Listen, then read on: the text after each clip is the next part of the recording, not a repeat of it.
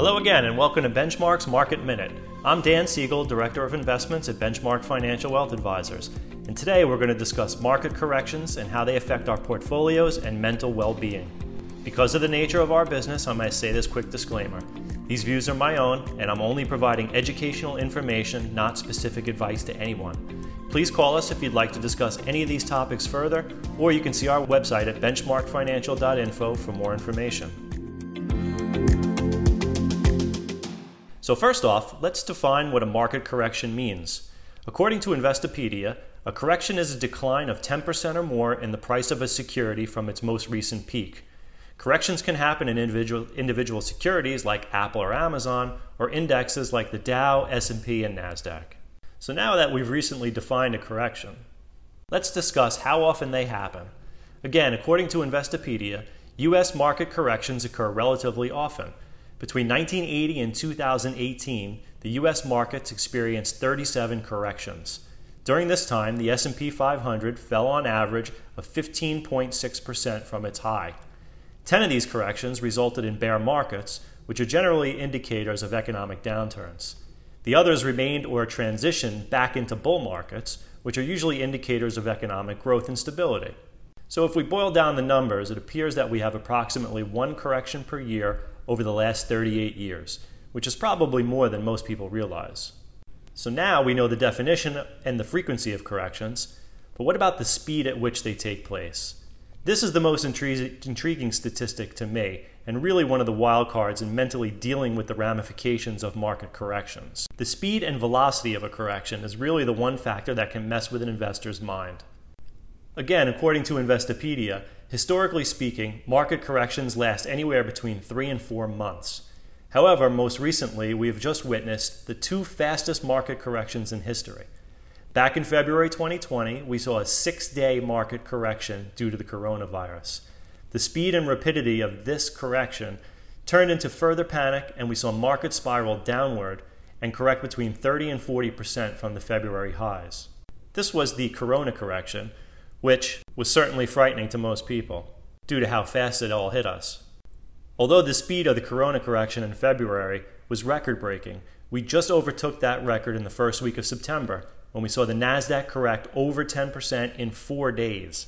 We've never seen corrections happen in such a short time frame, and that only heightens the fear and panic for investors.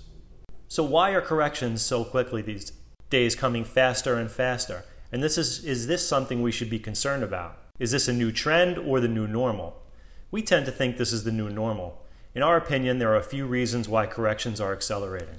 First of all, technology and high speed trading have amplified, the rate at which markets move.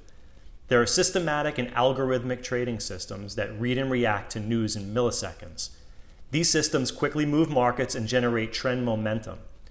Second, access to commission free trading platforms has grown exponentially in recent years. Back in June, the Financial Times referenced the retail boom and discussed how commission free trading and the recent pandemic have brought back the old glory days of the day traders who make bets rather than make investments. These bets are mostly momentum based and can cause major volatility once a trend is broken. And finally, the last reason we think this is more of the new normal is the availability of news and information on the internet and other social media platforms. For example, social media platforms like Twitter and YouTube have made celebrities out of people like Barstool Sports founder Dave Portnoy. Portnoy tweets about buying stocks like Tesla, and his millions of followers go out and do the same. The Twitter effect moves markets as well and is something that didn't exist a few years back. We all know the power of Twitter these days and how fast it can spread news. Sometimes corrections are just inevitable.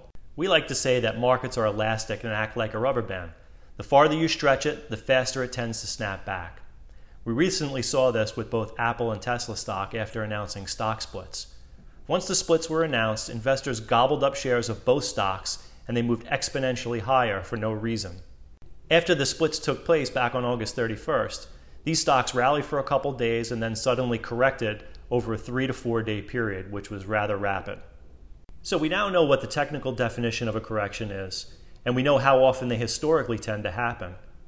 And now we know that we're bucking history and they're actually happening much faster than they have in the past.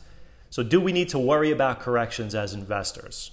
In our opinion, corrections are a necessary event that take place in healthy markets. Corrections can be violent, they can be scary, and they can be downright nerve wracking, but they also provide a new basis for growth. Markets and stocks can overheat, and momentum can push valuations way beyond logical means. It can be unsettling when we're in the midst of a correction, and the feeling of panic and helplessness is inevitable for the seasoned veteran and regular investor, since nobody knows when the sinker will hit the bottom. But to date, there has always been a bottom, followed by a new uptrend.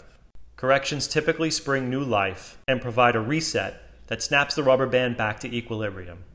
As we close, we believe for the majority of people it's best to be an investor and not a market timer or short term trader. In our opinion, it's almost impossible to predict a correction, and we certainly don't advise trying to. We build long term portfolios based on our clients' financial needs and goals, and we just embrace the correction as part of the process. We use the opportunity to rebalance, tax harvest losses, and to reset the allocations if necessary. So don't fret the correction, and until next time, this is Benchmark's Market Minute.